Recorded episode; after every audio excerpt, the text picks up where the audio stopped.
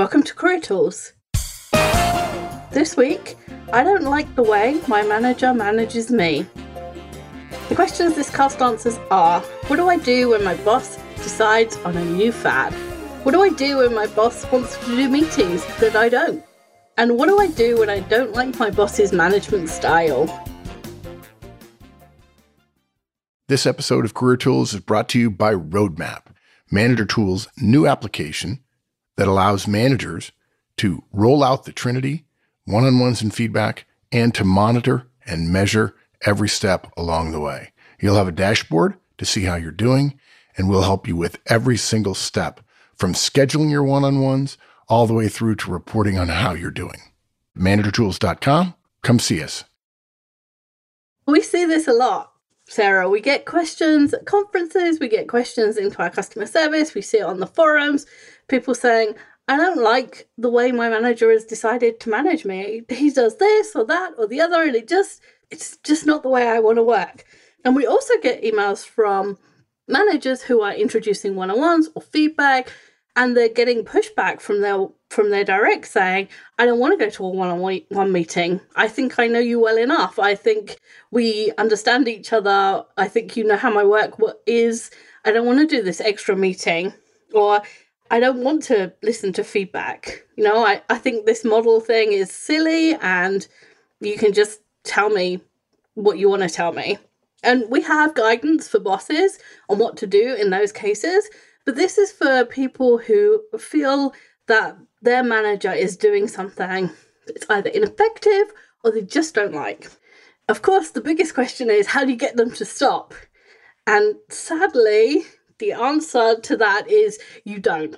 So if you expect us to tell you in here how to get your manager to stop doing things that annoy you, we're not going to tell you that. We're going to tell you how to deal with it, but we're not going to tell you that they are going to stop or that you can get them to stop. So, what are we going to cover, Sarah? We're going to cover accept your lack of power, support your boss, disagree in private, and how you feel is your fault. Mm-hmm. Mm-hmm. Unfortunately, you need to accept your lack of power, right? We, we are afraid, we fear that those people who are suffering under a manager's new best idea ever right? Or a new manager who has picked up some strange idea of how to manage, they're really going to be disappointed in our guidance today, right? And we we do we feel bad. We we have sympathy. We really do feel bad for you. We've all had bad bosses, right? We've had bosses who read a book or they saw something, some management principle, and they decide to to manage or change their behavior. And they've implemented that style wholesale half the managers tools team have been in the workplace for over 25 years. So we've I, we've ourselves seen a lot of ideas come and go. Yeah, and we're not going to tell you that undermining or rebelling against your boss is the way to go. We're not going to give you permission to sabotage your boss. We are not going to say, go ahead and ignore your boss. We are going to tell you to get over your frustration and support your boss. And this is one of the hardest lessons I think I ever had to learn because I always thought I was smarter than everybody else. And I knew better what my boss should be doing. And the funny thing about it is, the moment I decided that I was going to stop fighting and start supporting them, everything got easier. Everything. The same things didn't annoy me anymore. So if you're like me and you tend to rail against authority, then I promise you, as counterintuitive as this seems, it is going to get better. Absolutely. We're not going to trap you into a life of frustration. That is not what we want for you. The guidance we're going to give you, we're going to give you because it's better for your career in general. Right? Your boss is the one that holds the cards. They control what your career looks like. They're the one who's responsible for or can control whether or not you get promoted in that organization whether or not you get an increase in your salary, your hours, right? They're the one that determines your hours, the hours you work. And for that matter, they change the work that you do just in general. It's your boss that can sit and they can change where you sit and even whom you work with on a daily basis, right? So it's okay not to like any of this, but it's all true. And if you want a decent career, you need to support this person.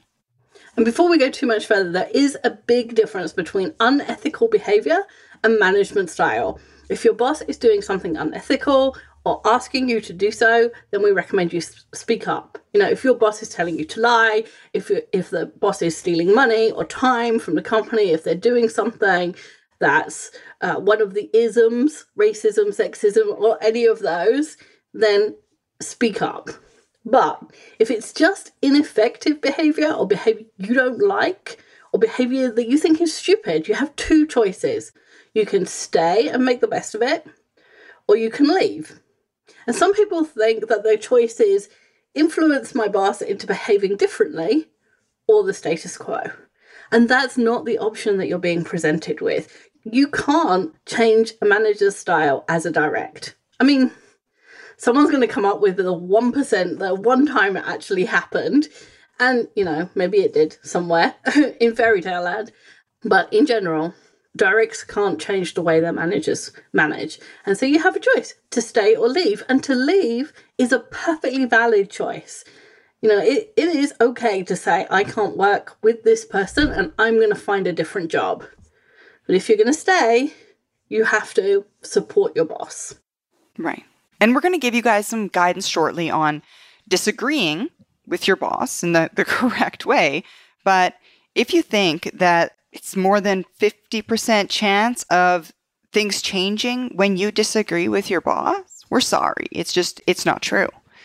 It's not that high a chance that, that things will change for you. It's your manager that gets to manage the way they want, right? Until the organization tells them differently. In this case, the organization is their peers or their boss and anyone above them in that hierarchy. So, most times when we hear about the kind of bosses that people don't want to work with, the organization has blessed their behavior, right? So, by not firing or reprimanding them, the organization has made that choice. Based on those behaviors, we're, we're okay with it. They're a good enough manager for us. So, when you're fighting with your boss about the way they specifically manage, you're fighting with the entire organization. And in that case, you'll almost certainly lose that battle. And we've been really blunt here for a reason. We want you to hear our message loud and clear. We say that manager tools and career tools are for 90% of the people 90% of the time. And sure, there's 10% of you 10% of the time who can get away with giving your boss feedback again about the way they're managing and have it accepted and implemented with good grace. But it's so rare that we can't tell you to do that because 90% of the time you're probably wrong. And even if we thought you were going to be right, we can't tell that. And so it's safer for us to say, don't do it. People are sometimes surprised when their bosses don't react well to feedback. Like they think they have a really good relationship and we've seen so many of those cases go wrong. And it, it is far better for you to assume that you can't give your boss feedback, that that won't be received well, and to take a different tack, to use a different strategy to make things better. Right. At Manager Tools, we say use those tools in a top down fashion, right? This is Manager Tools. We're not direct tools. Mm-hmm. If the power differential in this entire scenario, it's just not in your favor as the direct, right? Your boss, they just, they frankly have more power than you. And they can pass out punishments as they see fit. So maybe your situation is different and maybe you're in that 10%. But since nine out of 10 times you're going to be wrong, we're going to say please don't give feedback to your boss. Accept the way that they manage is the way they manage, and the power given them by the organization has allowed them to do so. Yeah. And as we've said, once you've accepted that, you have two choices either learn to work with that person or spruce up your resume. And we are not saying you have to stay with a boss whose management style is annoying or hurtful or disturbing or any other negative word for you. We're saying in the time you're working with that person, work with them to try and make the situation work as well for both of you as it possibly can. Mm-hmm. Absolutely. And a note here about working with people just in general, right? First, if you haven't listened to any of our guidance on DISC, the different communication styles that people have, we recommend that you do that. Right? DISC is a behavioral profiling tool that can help you understand both the way you work and the way other people work. So just identifying the commonalities and differences between your and you and your boss can go a long way to ease the tension in that relationship. I recently had dinner with one of the uh, gentlemen that came to one of my Chicago conferences back in July. And it was just last week. And he told me, you know, my relationship with my boss has gotten so much better since I started using DISC. I can now understand why he behaves the way he does instead of being frustrated by the way he behaves. They're not just doing it to wind you up. it's an amazing, right. it's an amazing res- revelation, or it was. oh, it is. it absolutely is. It was to me as well.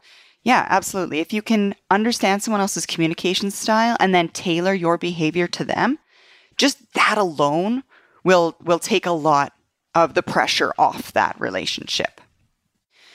Now, second, deciding to work with someone can also ease those tensions, right? So, let's say, for example, you've been working from home four days a week for six months, for example. So, your boss decides that they want the team to be working together in the office, and so changes the rules so that you can only work from home one day a week. And it has to be Wednesday. And there's there's pros and cons of both sides for people working from home, but we're just using this as an example, right? Absolutely. So we can understand that you'd be angry about having your your freedom curtailed, right? You might think that the only reason that this happened it would would possibly happen is if your work was poor, right? If it was punishment.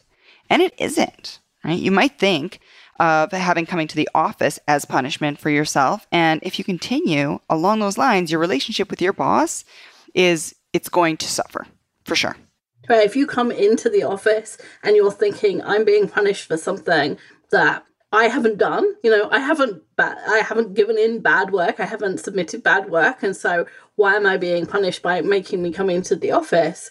You're gonna have we don't talk about attitude, but there's certain things, there's certain things you're going to do, right. which could be summed up as bad attitude. Correct. Some behaviors you engage in. Exactly. We'll keep going with this kind of mental, this uh, philosophical question. So, what would happen if you decide to take the other course? If you think about it and you think, okay, well, actually, this change isn't about me and my work. It's not about my freedom it's about the boss trying to find a way to make the team work as effectively as possible. I might not like the change, but it's happening anyway, and I might as well embrace it. It takes a little while to get to that point if you if your boss is doing something you really don't like. But let's imagine you can get to that point. Mm-hmm. It would help to dissipate your anger, right?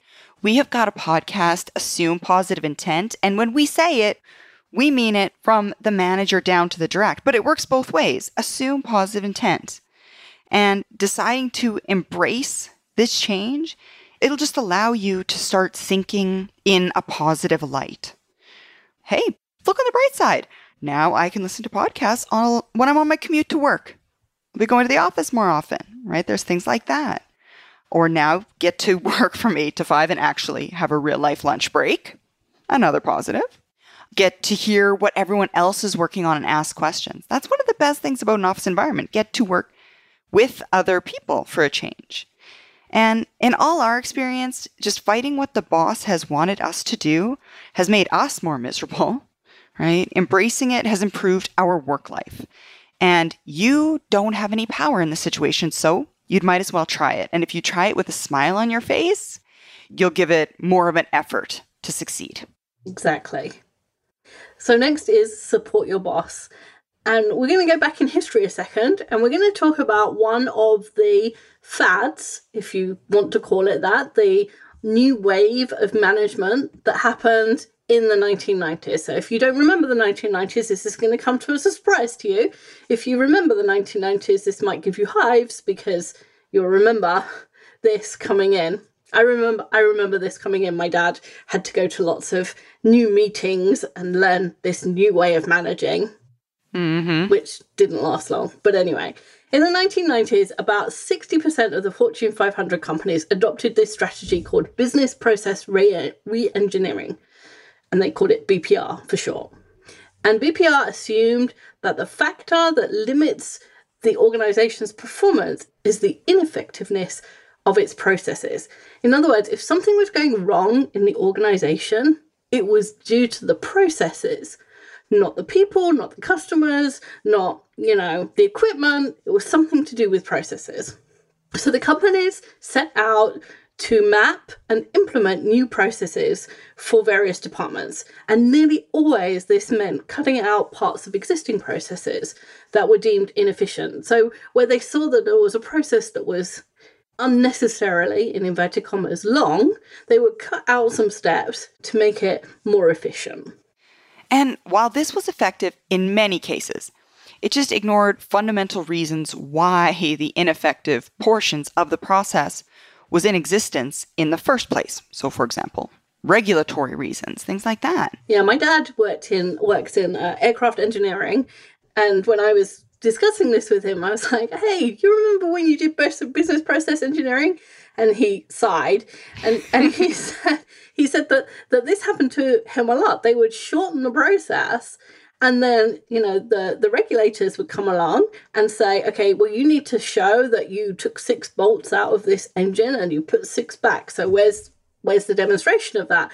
And the process wouldn't allow for that because it was you know doing that demonstration was part of the process that they'd taken out and so a lot of the time they ended up putting stuff back in because the people that had developed the process didn't understand why those things were there and they could easily take them out and then they ended up with problems. Right. That's what happens when the people creating the new process don't work in the roles that are in turn affected by the processes. So, in that way, they would need to be influenced by the past to work more creatively, to think more creatively. This meant the new processes just didn't account for human beings being involved in the history of the process. So, in time, the people who worked in the different department had to add all of that back. Just time consuming and a headache, right? Business process improvement in itself was not a bad idea, nor are Kaizen and Six Sigma that followed it, right? They're based on strong business fundamentals. Even Drucker, who created Management by Objective system, said management by objective works if you know the objectives and 90% of the time you don't. Yeah. So we're telling you this history to explain that these management ideas come and go. And each time they're introduced, organizations become more effective.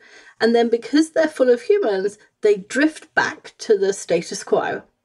And many of these big ideas come from the top down. That is, they're introduced by the CEO or one of his C suite executives, and the whole organization is expected to take part.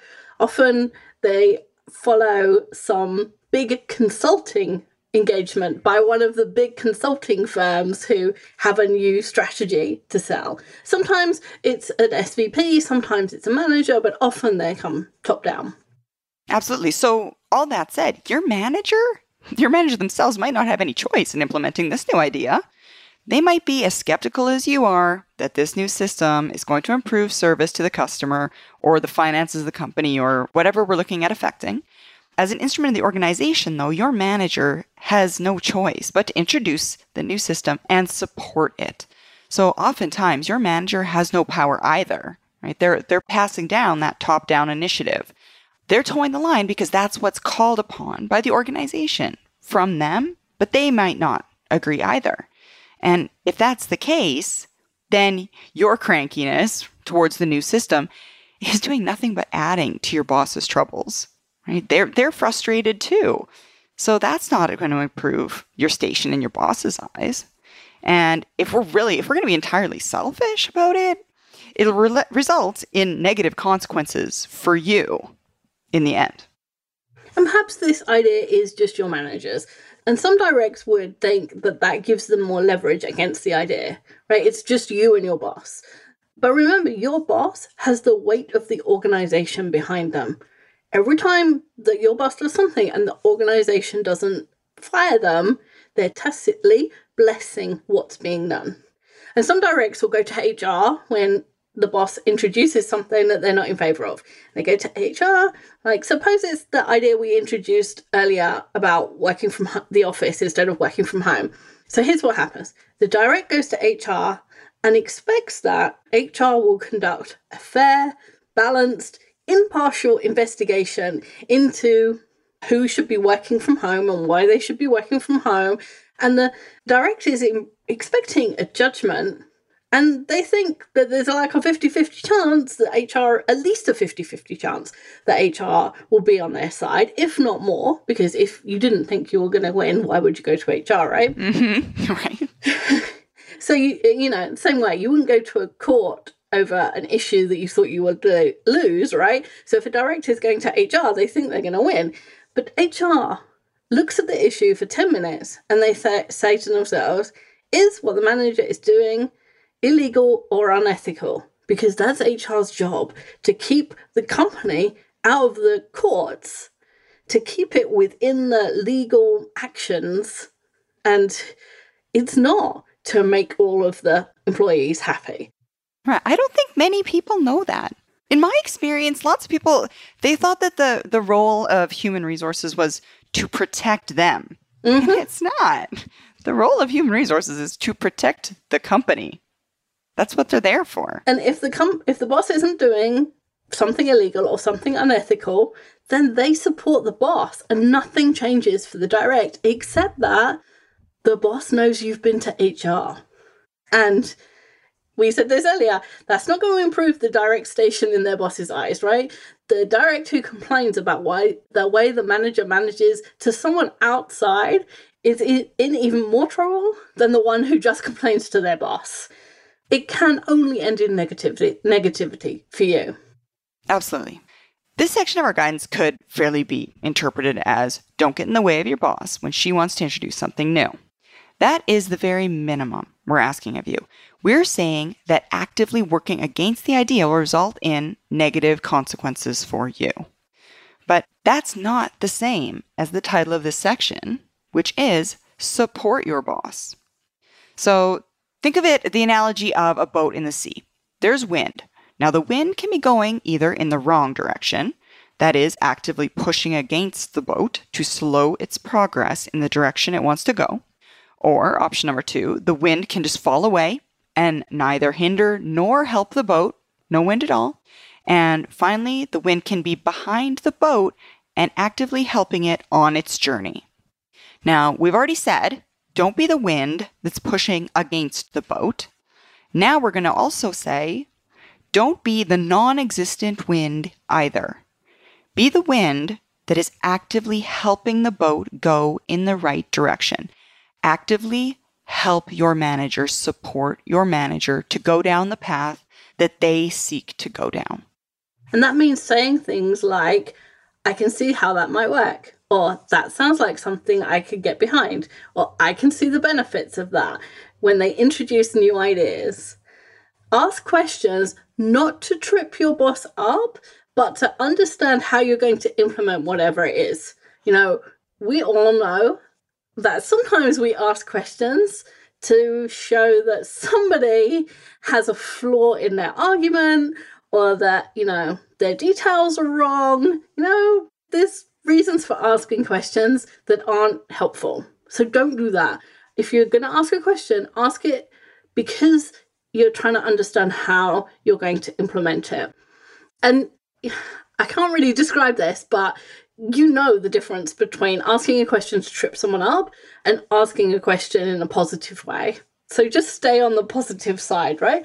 And offer to help Absolutely. in whatever concrete ways you can you can see that might be helpful you know, if your boss is talking about introducing a new process, you can offer to document it or offer to talk somebody else through it or uh, offer to uh, produce something that's going to the customers to tell them about the process. There's lots of ways you can help. Absolutely. Let's say, for example, it's bringing the team back into the office. So you could say, I can see all the benefits of having us here together. I know that Tim and I had a breakthrough last time I was in the office right? You might offer to liaise with IT to make sure that the team has what it needs to be on permanent desks. Or you might arrange for the team to all have the new matching coffee cups, right? Your ideas don't have to be serious, right? They can be team building ideas if you want. Yeah, and don't listen to your peers whine. Listening to your peers express their frustration may not be pushing the boat back, but it's not helping it move forward either. So we're going to go through some examples of what peers might say and how you can reply. So you, you know, it's manager tools. It has to be actionable. So uh, I'll be the peer, and you could be you. Sure. This is a stupid idea. I work better from home. Oh, I can see potential benefits. I'm glad we're trying it. And you might be lucky, and I might make you a coffee sometimes. I don't think that makes up for it, but whatever. She's just flexing her muscles. I bet this idea will be gone in six months, just like all the others. I don't know. I think this one could last, right? It certainly has got some merits, and I think we should give it a go. If it's a bad idea, it'll fail anyway. And you know, complaining isn't going to change it, so we might as well just get behind it. Yeah, I guess. We've tried this. Why are we doing it again? We know it doesn't work. You know, I think things are different now. The procurement group tried it and it seems to have stuck. And you know they're much better now, anyways. So I think that this one will last this time. I'm going to support it anyway. If you want to be entirely selfish about it, ask yourself this when it comes to review time, who is your boss going to reward?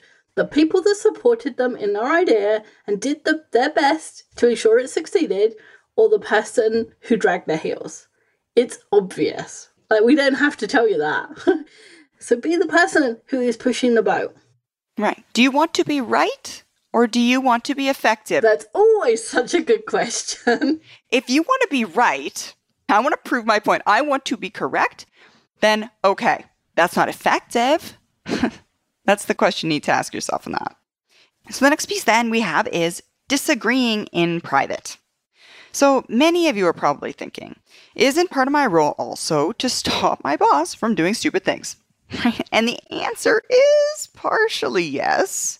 You can express your misgivings carefully up until the point where your boss makes that decision to act. Then, at that point, you support their action wholeheartedly. We call this murdering the unchosen alternative. And yes, as you can imagine, there is a cast for that. If you don't see any redeeming features in your boss's new idea and you've tried hard, like honestly tried to see the good points, or you can see real dangers, then you can tell your boss that you're concerned about the idea.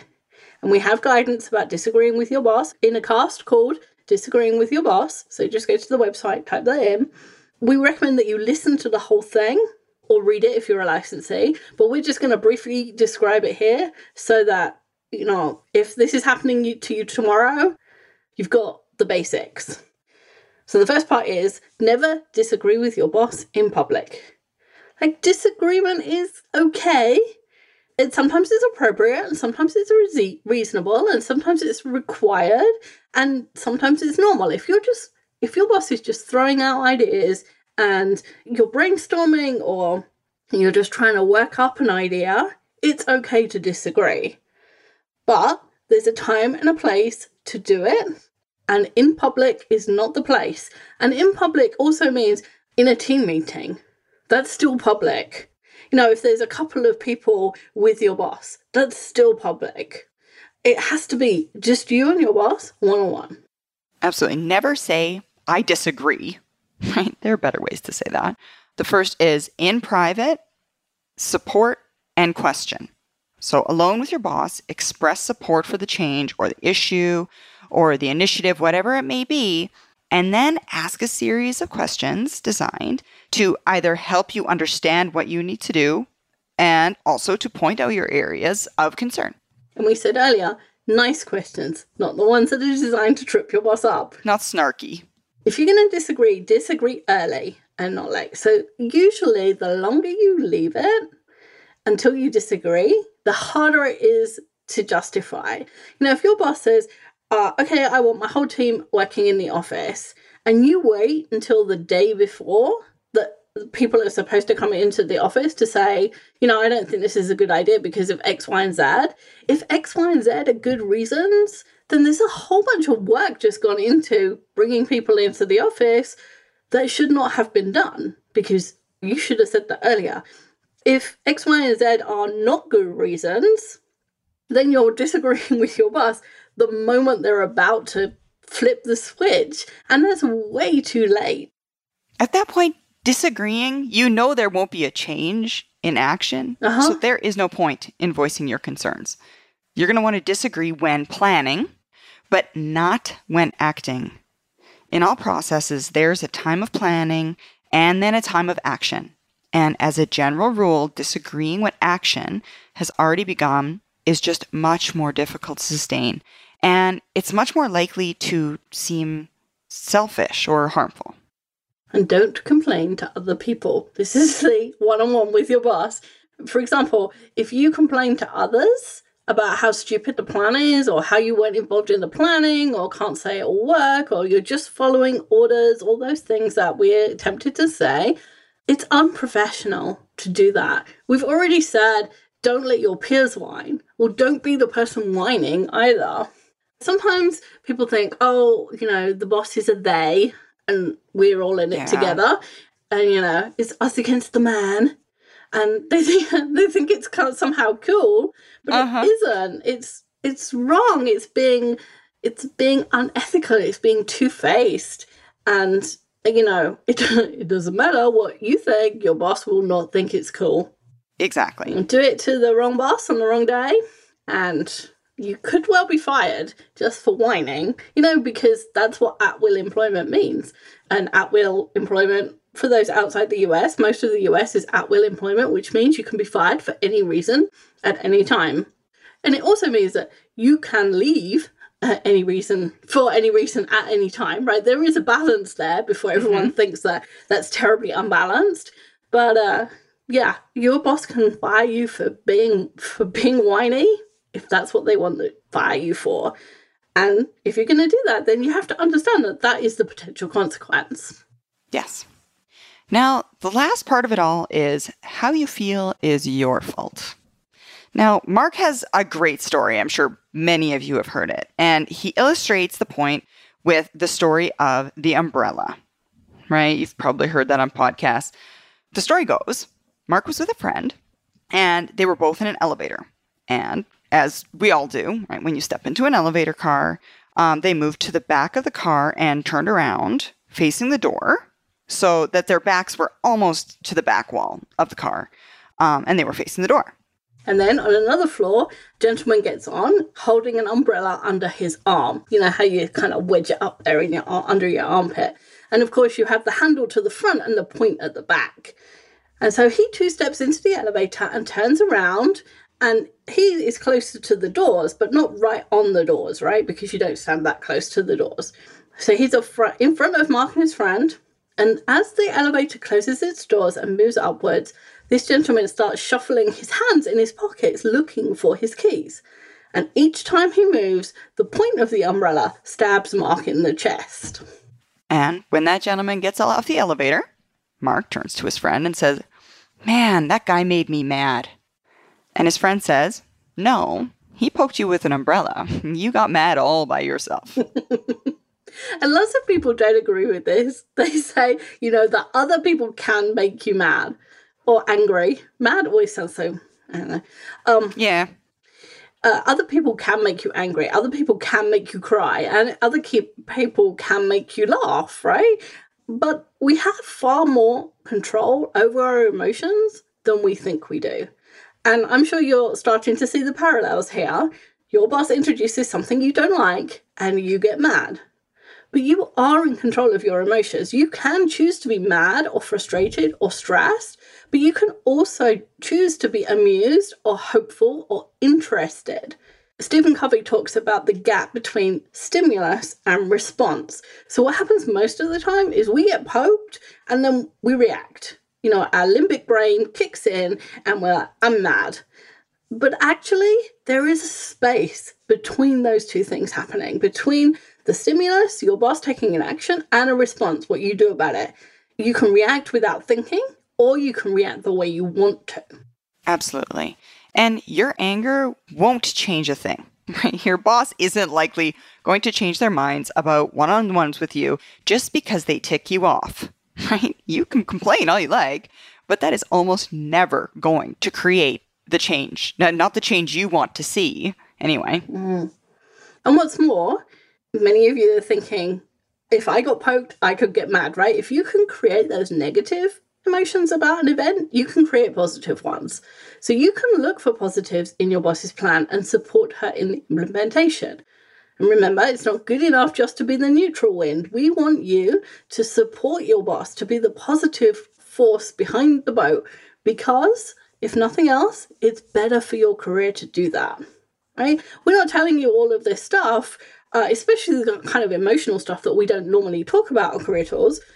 We're not telling you because as we said at the beginning, we want you to be frustrated. We want you to be knuckling under to all sorts of things that you don't agree with. We're telling you to look for the positives where you can because it's better for your career. Absolutely. So, in summary, if you don't like the way your boss is managing you, there are two obvious choices. You can stay or you can go. Make my boss change is unfortunately not one of your choices. And it's absolutely okay to decide that you can't stand whatever it is that your boss has introduced and for you to start looking for a role. That is absolutely fine. It's not okay, or at least not helpful, for your career to complain about it or to try and change it.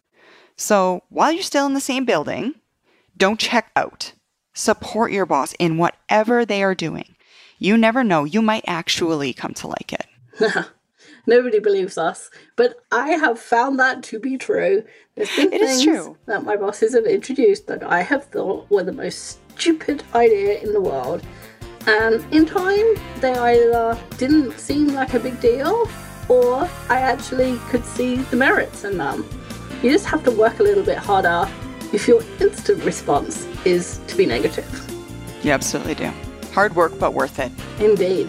Thanks, Sarah. Thank you, Wendy. Bye, everyone. That's it. I hope it was helpful. We'll see you next week.